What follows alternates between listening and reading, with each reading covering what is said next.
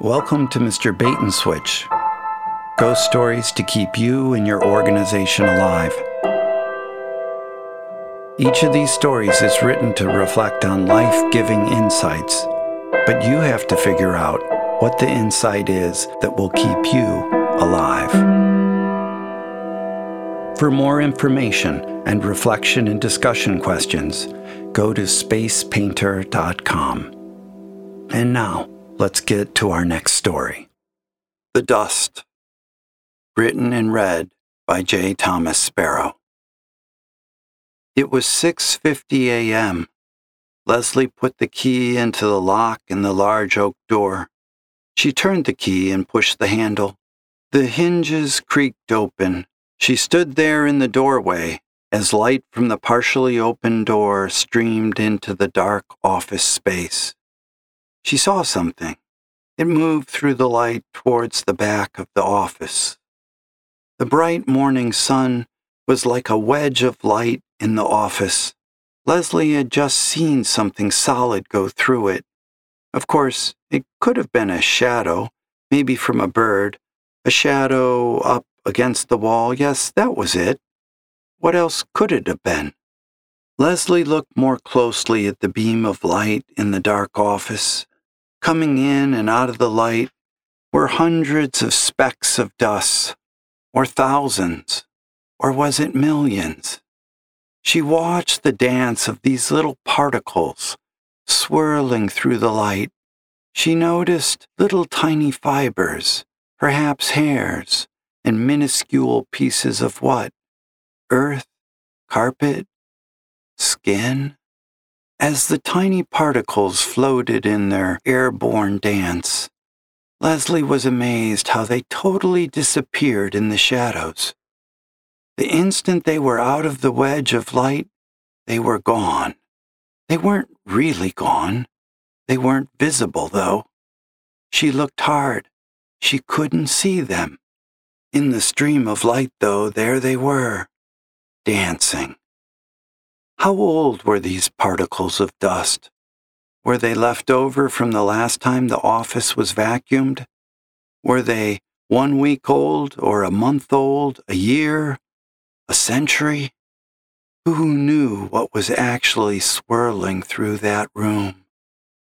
How could Leslie know what she was actually breathing? These tiny particles, hidden in the shadows, were part of her, inside her, each time she took a breath. Leslie cleared her throat and turned on the lights. The dance disappeared. She walked through the hall to the office area. This building was more than a hundred years old. It had been sold numerous times. The original owner had gone bankrupt some 60 years ago. Leslie's company had been here for about a year it was true this building had more space than their last building, but after the move, Leslie had noticed a new air of distrust. People didn't seem to get along as well as they once did. Lately, this feeling had intensified. At her desk was another bright pink piece of paper, just like the others. This one had only one word bitch. She sat down on her chair, stretched out her arms, brought her fingers to the back of her head, and scratched. Who was doing this? The first piece of paper she had received said, Control Freak. Then she had received another that said, Uptight. Another said, Know It All.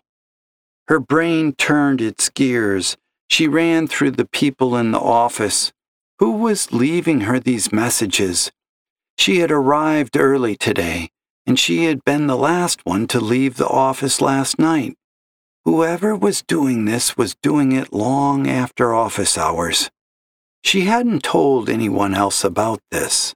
That seemed risky. Since the move, people seemed more competitive than cooperative. Even though she worked with them every day, she didn't trust her coworkers. A new common phrase around the office had become, It's a dog eat dog world. Hi, Leslie. It was the owner of the company. Oh, good morning, Chuck. Nice to see you. I like that tie. You're in early, aren't you? I woke up early and decided I might as well get started with payroll. The staff likes it when they get paid. Thank you, Leslie.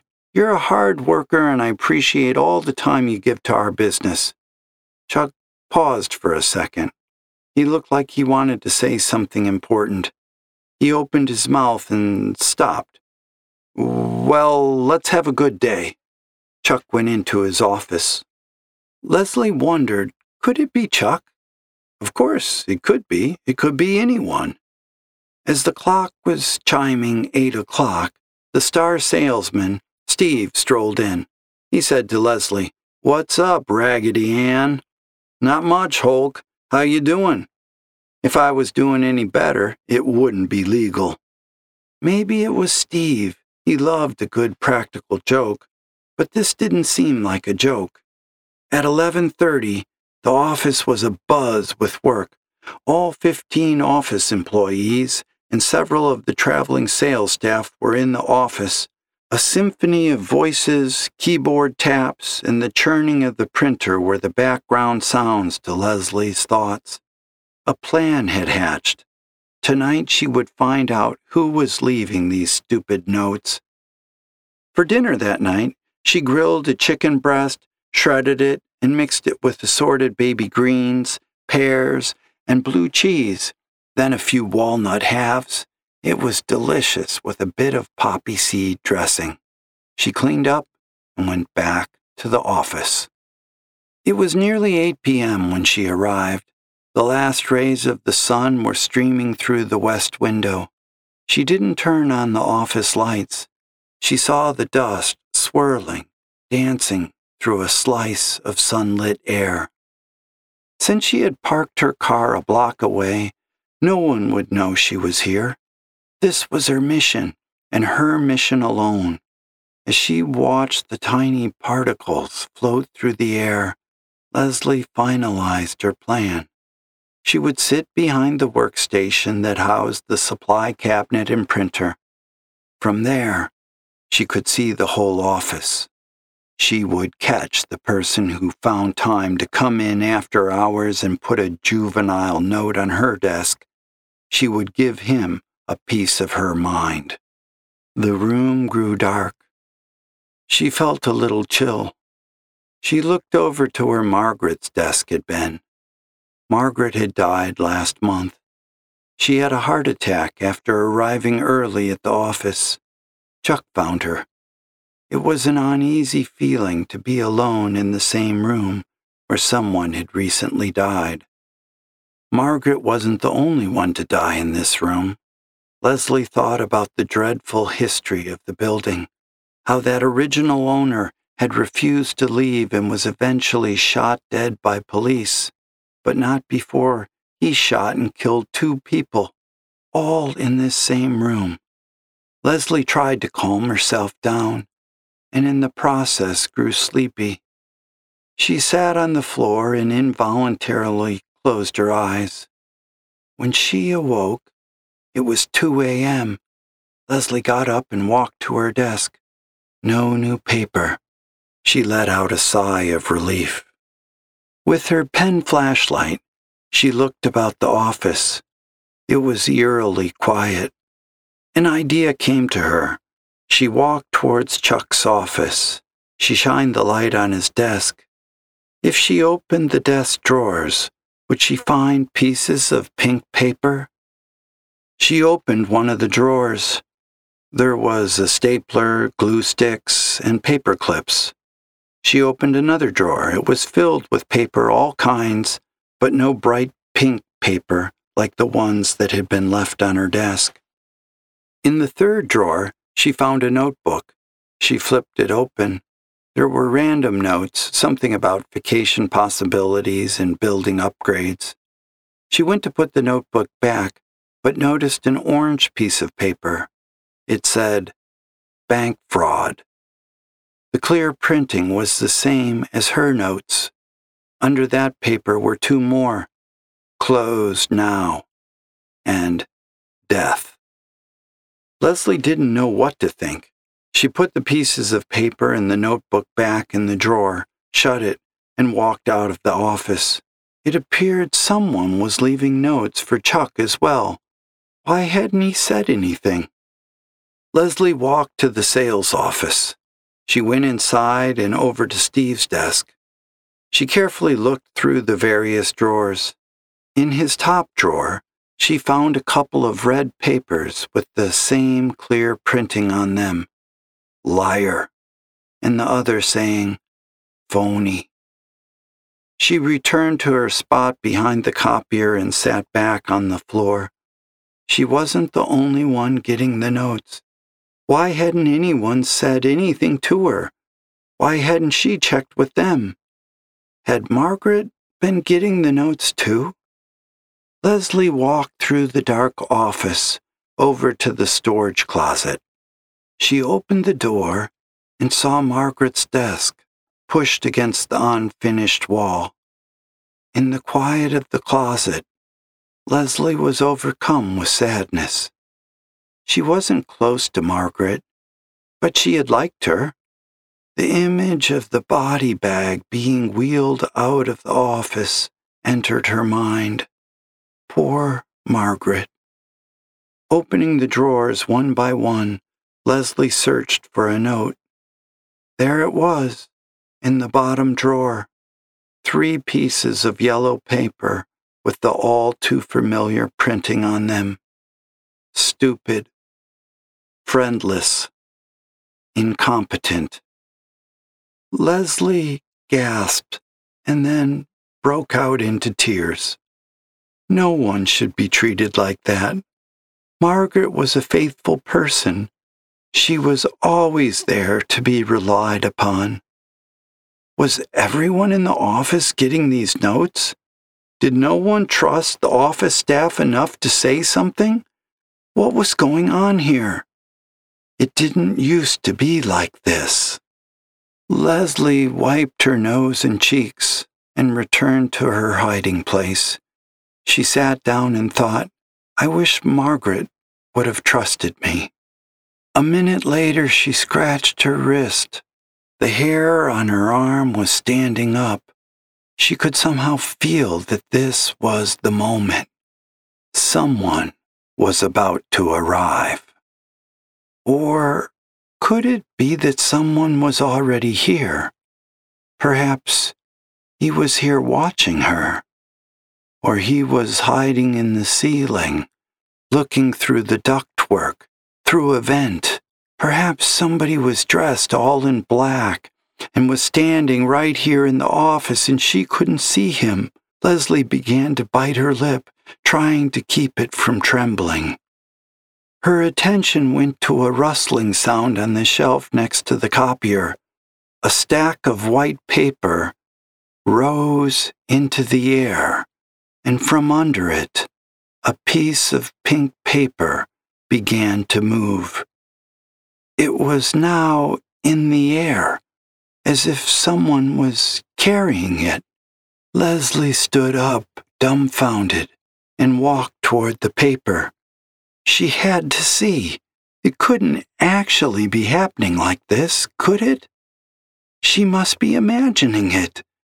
The paper was slowly moving through the air, but no one was holding it. She shined her flashlight on her desk as the paper landed. No one was there, just the dust, shining in the beam of the flashlight. But for an instant, Leslie thought she could make out the shape of a hand in those specks of dust. A marking pen was moving now a word being formed. Leslie looked on in horror. Time is. The marker moved cleanly across the paper. Up. Leslie tried to catch her breath. In the stream of light, she saw a shadowy head being formed out of the dust.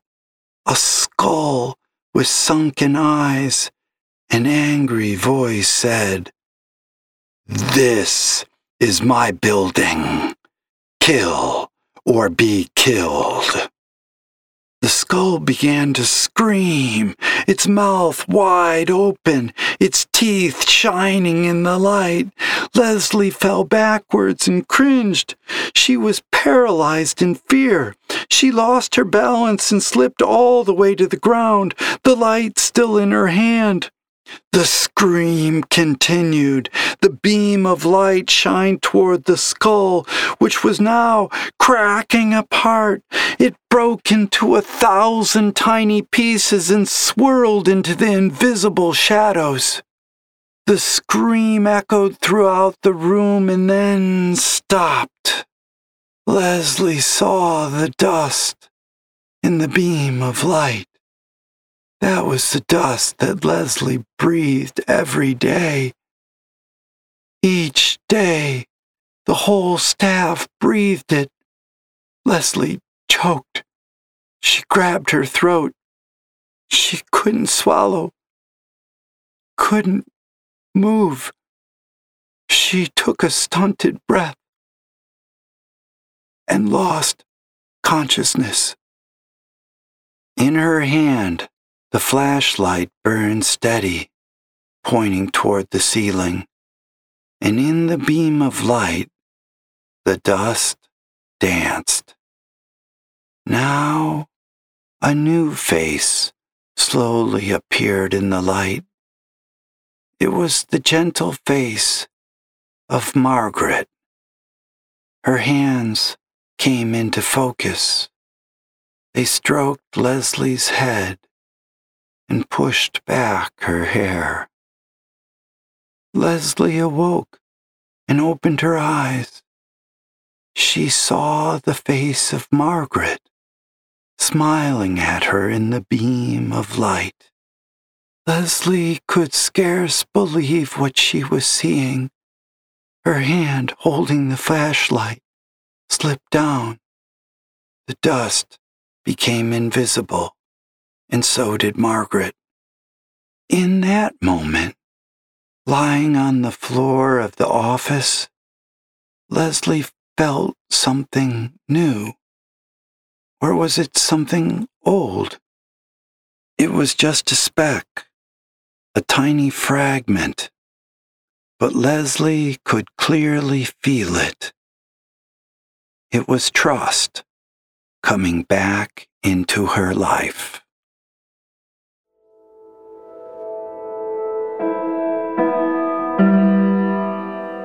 Thanks for listening to Mr. Bait and Switch Ghost Stories to keep you and your organization alive. Remember, to see reflection and discussion questions, go to spacepainter.com. This podcast is brought to you by Resounding Source Audio.